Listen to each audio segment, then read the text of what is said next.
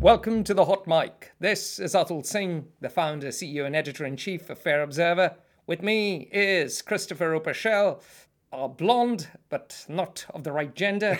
uh, and he's been drinking tea today from a Princeton uh, cup. I hasten to add, it's my cup. Uh, Yeah. It's a gift to me. Definitely not mine. yes.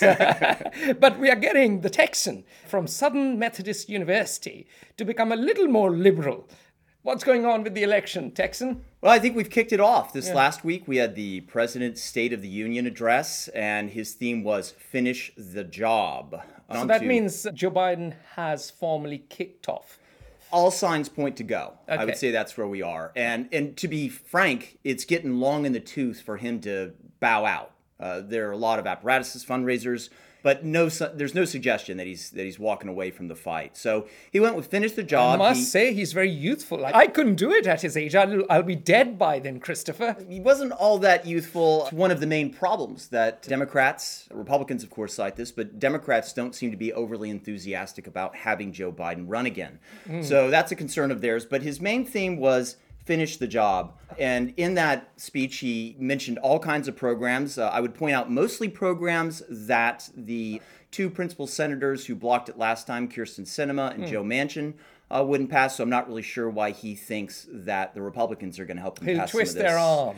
I don't think he's got an arm to twist. lean it. over them like Lyndon B. Johnson in that iconic photograph. Well, he did lean on him during the speech. Uh, he he made a comment about Republicans supposedly want to cut Social Security and Medicare benefits. But of course you do. The debt is too high. Well- Come on, don't lie. Well, th- this goes back to a tried and true technique by the Democrats. There was a famous commercial where the Democrats or, or somebody, you know, a person is shown throwing Granny off a cliff. But this this line elicited jeers. Isn't that a good idea? You'd cut the pension uh, bill. You would, but you'd cut Republicans aren't def- proposing deficit. that. You're, we're not proposing that. No, Um, you're you're proposing lots of babies, no abortion, and the old die miraculously, you know, younger. I don't think that's the proposal at all. It would be very good for the economy, Christopher. Yeah, I'm think, not- think think about the bright side. I'm not. I think there are better solutions, but this this elicited a lot of jeers. This suggestion that Republicans want to cut the entitlements, and it became more like the House of Parliament. so what you're saying is Joe Biden is has put his stake in the ground as the man who will defend the social security created by Lyndon B. Johnson. And he's going to provide welfare uh, to all Americans, and he is the man to lead America for another four years. well, two things on that. Yeah. One, it is not just he. This is actually Donald Trump's line. Aha. And two, during Biden's State of the Union speech, he said, and I quote, if Congress doesn't keep the programs the way they are, they'd go away. Well, one, they're going to go away if we keep them the way they are. But two, Biden also said in 1995, here I'll quote him When I argued that we should freeze federal spending, I meant Social Security as well. I meant Medicare and Medicaid. I meant veterans benefits. I meant every single solitary thing in the government. And I not only tried it once, I tried it twice, I tried it the third time, and I tried it the fourth. So now we have a very Hold fire, different Biden. Uh, when was this? When, did 19, he- that was 1995. when he was a young reformist senator. He wasn't even young in 95, my friend. So he, was, he'd been around a while even then. All right, let's say But- when he was a younger, Younger, more younger, sprightly old man. Yeah, that's right. That's right. Yeah, yeah, yeah. Less of a, more of a hitch in his step. But oh. now he's saying if Congress doesn't keep these programs the way they are, they'd go away. But here's the point Republicans make. Social Security, hmm. which is the pension scheme in the US, runs out in 2034. So Congress has to do something by 2034 or benefits will be cut by 25%. percent mm-hmm. Not only that, while these the, the trust fund is running dry, we have to shift the debt somehow. So who buys that? I don't Well, know. the Chinese are buying it. You don't have a problem as yet. The dollar is the reserve currency. So what's the problem, Christopher? Everything's good. Everyone wants to bring their capital to the U.S. I think we've buried modern monetary theory, and the Chinese holdings of Treasury debt have been pretty stable for a while. Yeah, they- they have been. about about a trillion. So yeah, uh, I can't. They're not. They're not buying more of it. They're not buying more of it, and I'm not so sure we want them to have that That's leverage. true, And yeah. then Social Security runs out in 2034, but Medicare starts running a deficit this year, and it's going to run dry in 2028. So if we don't keep these programs the way they are, they'd go away. They're going away, or at least some part of them is going away. So major reforms have to be made. Biden left his State of the Union speech, went down to Florida, called out Ron DeSantis by name. This is So really Ron is on. Ron is not announced. Uh, he is But Ron is clearly on. He's uh, he's a prospective challenger, which is why uh, Biden went to Florida. Otherwise, why bother? I think DeSantis is considered the greatest threat by both Biden and Trump. Uh-huh. DeSantis has about $100 million in the bank, roughly the same. How much does Trump Biden have? I don't know what Biden has, but but DeSantis and Trump have roughly about the same in the bank in slightly different ways. But the reason why he's taking aim at DeSantis is DeSantis was a congressman between 2013 and 2018, and he hmm. voted back then for the Speaker of the House's mm-hmm. budget resolution. And in that budget resolution, he supported something called premium support for Medicare, which hmm. would allow seniors to pick a- an insurance program uh, and it was meant to create competition. One of the problems Medicare has is you can have it, but because their reimbursement rate is so low, a lot of doctors won't even take you. It's very difficult to find a doctor for a senior. So, that in conjunction with Rick Scott's program last year, where he suggested that the Congress review and reauthorize Just a lot a second. We have a lot of listeners who are foreigners. So who's Rick Scott? Rick Scott is a senator, uh, and he proposed From where, which uh, I believe? Florida, Florida. I see. And so he proposed last year's various talking points. One of which was that Congress review even entitlements, even mandatory spending. He said nothing whatsoever about cuts, Mm-hmm. but I think it was more or less a recognition that these programs are running dry. So Democrats have hung that albatross around Republicans for quite some time. And you're getting into a scare tactic, but the fact of the matter is these programs are going to run dry and something does have to be done. So you are saying this is a problem that American democracy faces. It's similar to the problem the Europeans have struggled with. They have really struggled to cut benefits, and partly that's why they have a debt crisis and they are having to bring in austerity at the last moment when creditors are horrified or uh, their currency tumbles or, or something like that happens. And you say to avoid that, cuts must happen now. And Biden is saying, no, no, carry on as usual. Well, I don't know that I'm saying cuts. What the trustees of Social Security and Medicare say is we have a lot of options at this point, or at least we have many more options right now than we will have if we if we just face the crisis when the crisis moment appears. Brilliant. So uh, we will, uh, for our listeners, uh, they must know, we will delve into debt, or we'll dive deep into debt uh, in a in a future podcast I'll do with Christopher, where we will hear the Republican perspective on debt, and it won't be the Donald Trump perspective. It'll be very much George Bush Senior perspective. Uh, he's very much a George Bush Senior kind of Republican. It's a pity he hasn't served in the CIA and got shot down over the Pacific, but we'll let that pass. It's a bit uh, soft in comparison. But now we'll move on uh, to the second topic, which Yeah, I'm we- very curious about the balloon, the Chinese balloon. And you spent over a decade on Capitol Hill. You actually were part of the space committee. I correct? worked You're- for the former chairman of the Science, Space, and Science- Technology Brilliant. Committee. So, so you're the for perfect man. And you've written an article on Fair Observer on the Chinese spy balloon. So, I did, yeah, So, so let's crack on. Yeah. Um, what's going on? Well, the U.S. has shot down four different objects. The the one that everyone's curious about is this enormous dirigible that was permitted to traipse across the U.S. This met with uh, a great deal of fury by Americans. I think the administration was surprised by it. I think I think even the NORAD folks who watch the radars were surprised to learn that these things are are moving across the U.S. They weren't programmed to pick these up. Oh, We- lovely. That- that is a huge security lapse. enormous. Pentagon had a fancy phrase for it. I can't remember what it was, but they've now recalibrated those Hmm. sensors, and we're picking up all kinds of junk, as one member of Congress put it. And the, the latter three objects, we don't know exactly what they are. We're having a hard time recovering They them. They are unidentified flying objects. Yeah, I think yeah, un- UFOs. or, or unidentified aerial phenomenon. That's that's the hill speak for UFOs. So dearie uh, me. Yeah, so there we are, but um, you know, we we have it, it's caused considerable consternation in the U.S. and uh, the fact that these things are up there, and the fact that it was allowed to just go across all of America, and I hasten to add.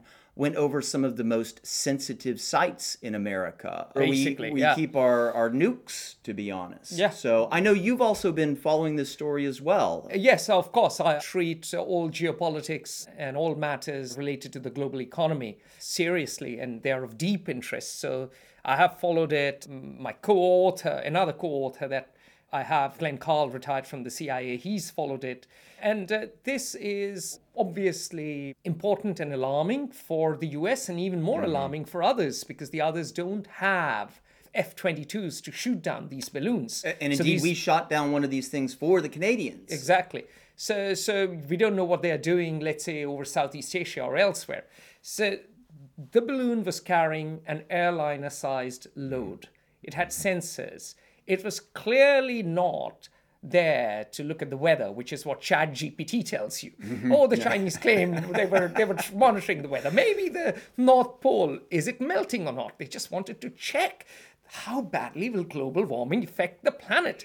Bollocks. Yeah, and, Bollocks. and not only that, there was a second balloon over South America that they claimed, oh dang, you Yeah, know, exactly. The, the, winds blew yes, foul on this occasion as Yeah, well. I mean, pretty thin gruel there. Yeah, pretty thin, a pretty thin soup, pretty, Yeah. pretty, pretty weak. Um, uh, Tea. uh, what, what other metaphors exactly, do we have? metaphors. But, but the point is, this is alarming because it's two things. Because it, it demonstrates two things.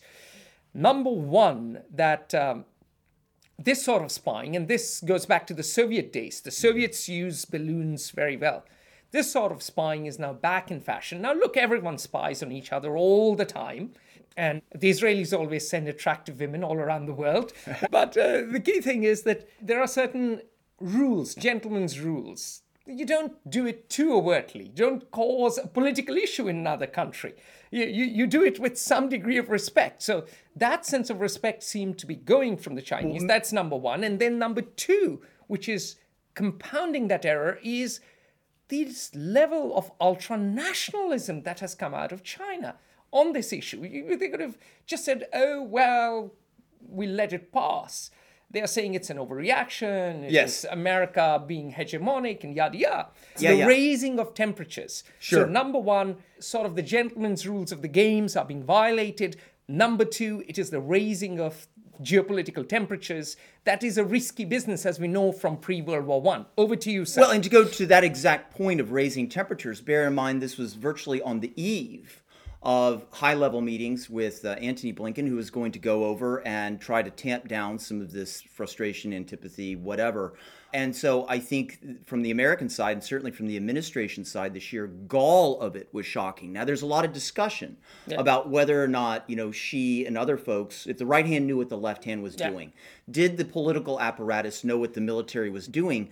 But Americans were also at the bureaucratic level shocked at the gall, and so Blinken had to cancel his mm. trip, and they were just surprised that look, we're trying to bring down tensions. Now we have Chinese balloons floating over us. And the answer to that is we will not know because once you unlock the ultra nationalist, hyper nationalist genie out of the bottle, you have no idea what a rather aggressive general or what a rather aggressive spy satellite chief may do because he or she expects Xi to give them a pat on the back or him Sure. uh, give him or her a pat on the back for being so bold and ballsy. So the genie's out of the bottle. That is the Sure. problem. So even if Xi says, "Oh, take a deep breath and, and relax, look up, relax," they will probably think that's for public consumption because the genie is out of the bottle. there has been a problem with lower level bureaucrats interpreting what Xi says in the most extreme manner Exactly. possible. Exactly. So we know this is an issue. We for know them. wolf warrior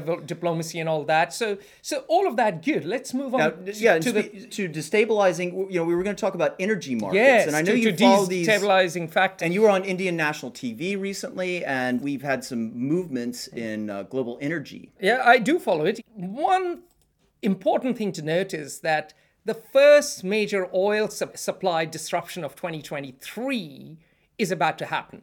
Uh, Russia has announced a 500,000 barrels per day voluntary production cut. Now, why has Russia done it? Because of price caps and embargoes. So this means, well, supply is going to go down. Now, there's a corollary to it. And the corollary is supply is going down precisely when the International Energy Agency has forecast that we will see a record global oil demand growth.